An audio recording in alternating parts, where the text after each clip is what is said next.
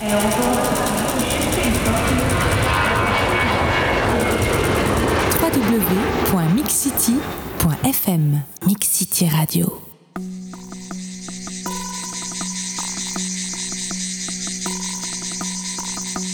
Entre 2012 et 2014, les interviews de voyageurs se succèdent et le podcast de Mix City Radio va bientôt fêter son 50e épisode. Après quelques années de pause, je décide de reprendre mes interviews fin 2019 et c'est à ce moment-là que je prends contact avec Paul, Julie et leurs trois enfants. Cette grande famille avait décidé en effet de partir faire un tour du monde dans des pays assez inhabituels, notamment sur le continent africain. Lors de notre interview, nous avons parlé préparatifs, état d'esprit, don de soi. À la fin de l'année 2019, la famille de Paul et Julie s'envolent pour un voyage de plusieurs mois. Du moins, c'est ce que nous pensions.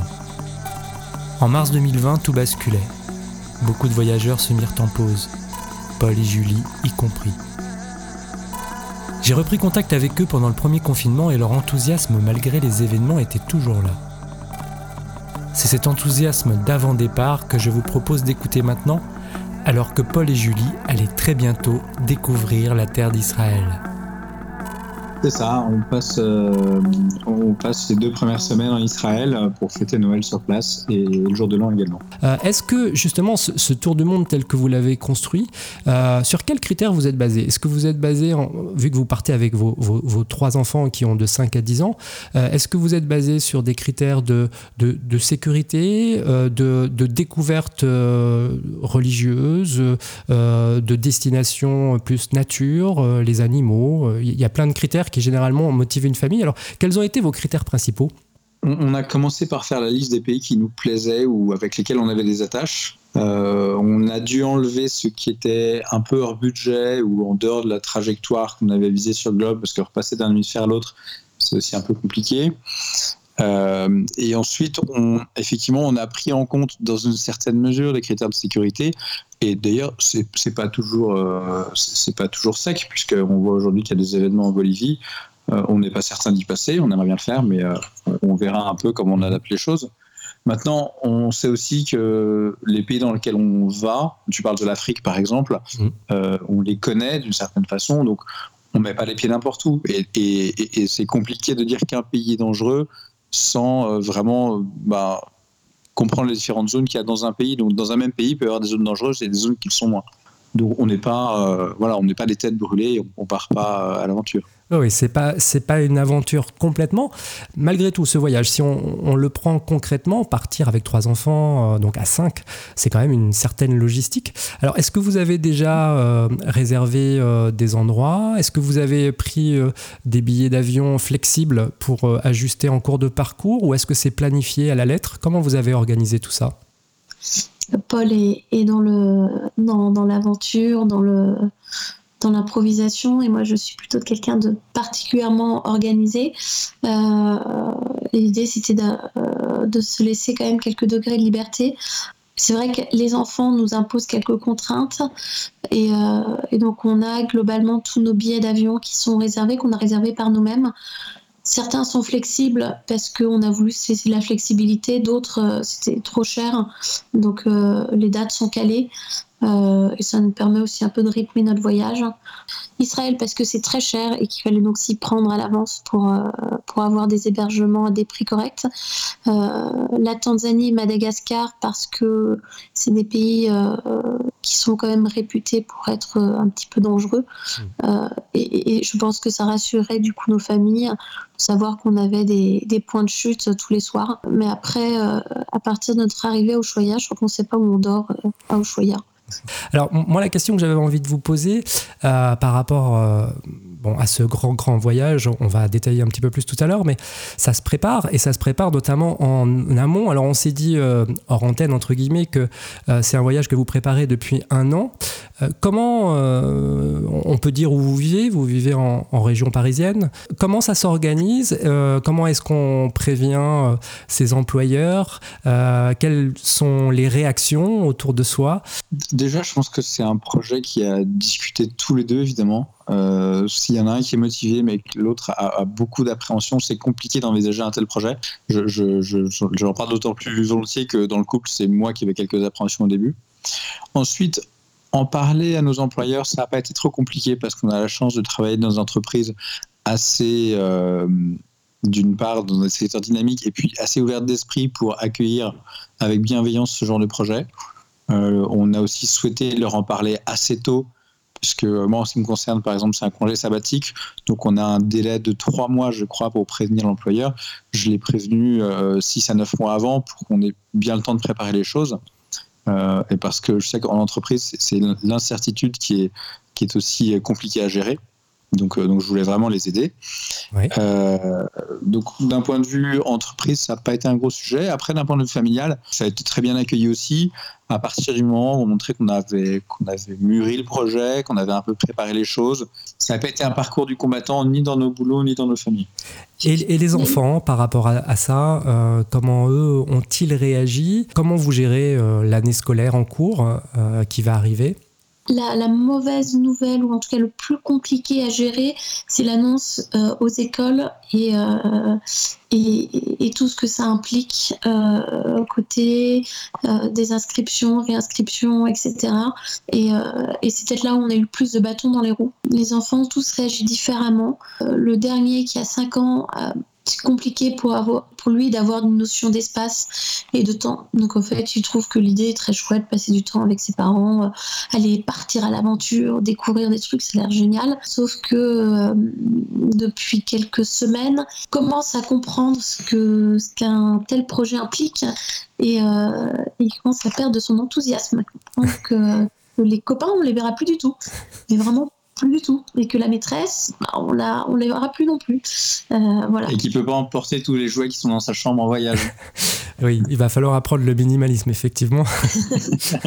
Notre fille euh, qui a 8 ans l'a très bien appris. Ça va être l'occasion de faire 8 mois de câlin à ses parents. Et l'aîné qui est un préado de 10 ans nous en veut terriblement. Euh, on ne peut pas partir avec la Switch, c'est terrible. Il va perdre ses copains, c'est affreux.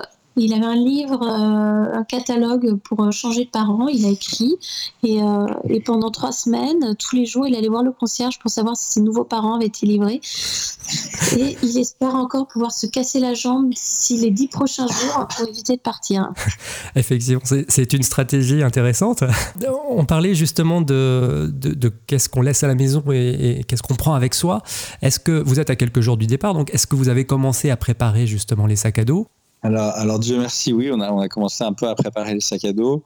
Euh, ils sont dans le salon bien alignés depuis, depuis deux mois et ils se remplissent au fur et à mesure de livraisons Amazon et, autres. Ce qui nous a aidé à faire nos sacs, c'est d'abord le fait d'avoir fait une semaine de marche depuis plusieurs années et donc qui nous a entraîné aussi et rassuré à l'idée de pouvoir partir avec un sac à dos et avoir pas beaucoup d'affaires dedans, on va dire.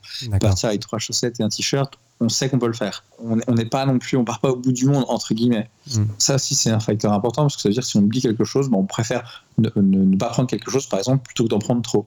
Euh, donc on a à peu près la même chose pour chacun. On a on a cinq sacs à dos. Et au niveau des vaccins, vous allez traverser des pays, euh, euh, j'imagine, où, certaines maladies sont présentes. Vous, vous, avez, vous avez anticipé ou vous y êtes pris à l'avance? J'avais mon expérience tanzanienne il y, a, il y a donc 15 ans où je me souviens que j'avais également fait tous les vaccins possibles et imaginables. Mhm. Euh, sauf l'encéphalite japonaise, que l'on doit rajouter, puisqu'on sera peut-être dans des rizières à proximité de porcheries pendant la mousson euh, en Asie du Sud-Est. Euh, mais globalement, on a fait tous les vaccins et, c'est un des premiers trucs qu'on a fait euh, quand on a mis les enfants au courant. Alors, vous, travaillez, je crois, euh, sans, trahir de, grands secrets dans, le monde du digital ou, approchant. comment vous êtes renseigné pour votre voyage? Est-ce que vous avez utilisé des guides traditionnels ou est-ce que vous êtes plutôt servi d'Internet et de tout ce qu'on peut y trouver? Les deux. Moi, j'aime bien les guides papier, j'aime beaucoup le guide du routard. Euh, je trouve que c'est une bonne source d'information pour, pour chaque pays. Euh, et après, c'est vrai que Internet une mine d'or avec euh, énormément de sites très bien faits. Le petit bémol, à mon sens, c'est que à force de lire des blogs de voyage, j'ai le sentiment qu'on risque tous de faire le même voyage, de voir la même chose. Je regarde l'Amérique du Sud, qui est un continent qu'on ne connaissait pas du tout. J'ai l'impression que bah, finalement tout le monde fait la même chose et tous les Français suivent le même chemin. On va rentrer un petit peu dans, le vif du sujet, dans le sens où on parle là beaucoup de choses logistiques et c'est important avant le départ. Moi, là, j'avais quelques petites citations et j'aimerais que vous réagissiez par rapport à, ces situations que j'ai choisies pour vous. Alors la première, elle est d'une d'une exploratrice française qui est peu connue et qui a un, nom euh, assez complexe, Alexandra David Néel. Et elle disait, cette, euh, cette exploratrice, euh, voyager sans rencontrer l'autre, ce n'est pas voyager, c'est se déplacer. Alors qu'est-ce que vous en pensez? En fait, c'est facile de dire que, que c'est vrai et, qu'on y croit. Je pense que c'est plus compliqué à mettre en œuvre. Ça veut dire aller à, la rencontre de l'autre et, et, pas de l'autre dans des lieux touristiques, de l'autre dans, dans sa vraie vie. Ta citation me plaît beaucoup. Elle me fait penser à une phrase de Jules Verne. Dans le Tour du monde en 80 jours, il décrit Phileas Fogg comme quelqu'un qui décrit une trajectoire. C'est vrai. Mais qui ne voyage pas. Je l'ai relu il n'y a pas très longtemps, effectivement. Oui, tout à fait. Mais ce que tu dis résonne tout à fait. Alors justement, bah, peut-être à toi, Paul, euh, ma deuxième citation qui est assez proche de la première, qui est du poète allemand euh, von Goethe, euh, Johann Wolfgang von Goethe. J'ai pas choisi des noms faciles à prononcer. il disait Veux-tu vivre heureux? Voyage avec deux sacs, l'un pour donner, l'autre pour recevoir. Ah, elle est très belle. Alors, je, vais rebondir avec une autre citation, puis après, je te dis ce que j'en pense. il, y en a une, il y en a une que j'aime beaucoup, qui est de Mère Teresa, qui, qui, est un peu dans la même veine et qui dit que tout ce qui n'est pas donné est perdu. Bah, dans ce voyage aussi, c'est l'occasion, effectivement, de, bah, de donner, de donner de son temps, de passer une semaine à un endroit, sans faire grand-chose en particulier, mais vivre la vie de quelqu'un. Euh, ça, c'est une idée qu'on a. On aimerait bien essayer de la mettre en pratique le plus souvent possible. Et aussi recevoir, qui, à mon avis, est pas la plus facile des choses parce que recevoir, accepter de se dire qu'on a de la valeur, que le temps qu'on passe a de la valeur, c'est pas nécessairement l'exercice qui tombe le plus sous le sens. On a tendance à se mettre un peu en retrait naturellement, à, à pas forcément se mettre sous une lumière de projecteur. Bah là, si on, on est amené à recevoir, ça veut dire que forcément, il faut qu'on accepte de recevoir. Alors, ça fait une belle transition justement avec la dernière citation que j'avais prévue pour vous. C'est une citation que je donne à, chacun des voyageurs que, j'ai eu l'occasion d'interviewer et qui me plaît beaucoup, qui en tout cas qui résonne beaucoup pour moi. C'est un proverbe tibétain qui dit tout simplement le voyage est un retour vers l'essentiel. Alors, en quoi votre futur voyage euh, a-t-il déjà euh, d'essentiel pour vous aujourd'hui? Je pense que oui, c'est un retour à l'essentiel. Euh, déjà parce que notre motivation première pour ce voyage, c'est de passer du temps en famille. Du temps tous les cinq avec nos trois enfants. Euh, ils ont entre 5 et 10 ans, donc c'est des âges où il y a beaucoup de choses qui changent. Euh, ils se posent beaucoup de questions. On a encore des réponses à leur fournir. Pour longtemps, j'espère, mais, mais bon, on verra. donc c'est vrai qu'on se dépouille un peu. Et puis, comme, comme le dit Julie, on, on apprend à se séparer des choses euh, qui ne sont pas entre guillemets essentielles. Je prends par exemple, euh, bah, on avait une voiture en tant que Parisien, c'était une chance. Euh, et puis on l'a vendue avant de partir parce qu'on s'est dit que c'était finalement plutôt que la laisser dans un garage pendant 8 mois, c'était plus utile qu'elle serve à quelqu'un d'autre. Puis on verra si on a acheté en revenant. Et donc on se posera la question de bah, est-ce que c'était essentiel en fait d'avoir une voiture? Donc ça remet pas mal de choses en question. Ouais. après, je pense aussi que une des conditions, en tout cas à mon point de vue, pour envisager ce, voyage sereinement, c'est euh, de partir en sachant ce qui est essentiel. pour nous, c'est notre famille, mais c'est aussi, par exemple, nos boulots qu'on aime beaucoup, euh, qu'on quitte pendant un temps, mais qu'on espère bien retrouver. C'est-à-dire qu'on ne part pas sur un coup de tête pour fuir quelque chose, une situation qu'on vivrait mal ou quelque chose de pressant. On part parce qu'on est heureux de partir en tout cas, c'est une belle expérience, je pense, que vous allez vivre. Alors moi, ce que j'espère, c'est qu'on pourra euh, bah, vous réinterviewer un petit peu plus tard pendant votre voyage. Avec plaisir. Pour le mot de la fin, aujourd'hui, quel sentiment euh, vous domine le plus à la veille du départ? Euh, Moi, j'en ai ras-le-bol de préparer. J'ai juste envie de partir, en fait. Oui, mais il faut quand même décoller. Hein. Moi, j'ai le sentiment d'être euh, au bord de la falaise avec les pieds au bord du vide, euh, l'élastique au pied, et en disant bah, Ok, tu as vérifié 15 fois l'élastique, maintenant il faut y aller. Bah, en tout cas, ça sera très intéressant de, de, voir justement la réaction de vos enfants euh, pendant le voyage et puis surtout au retour. En tout cas, Paul et Julie, bah, merci beaucoup pour cette interview. Merci Sébastien. Merci. Et puis bah, j'espère euh, du coup à bientôt. Et puis surtout, je vous souhaite un, très bon départ. Euh, même si vous avez euh, les deux pieds dans la falaise, là, il va falloir vraiment sauter, je pense.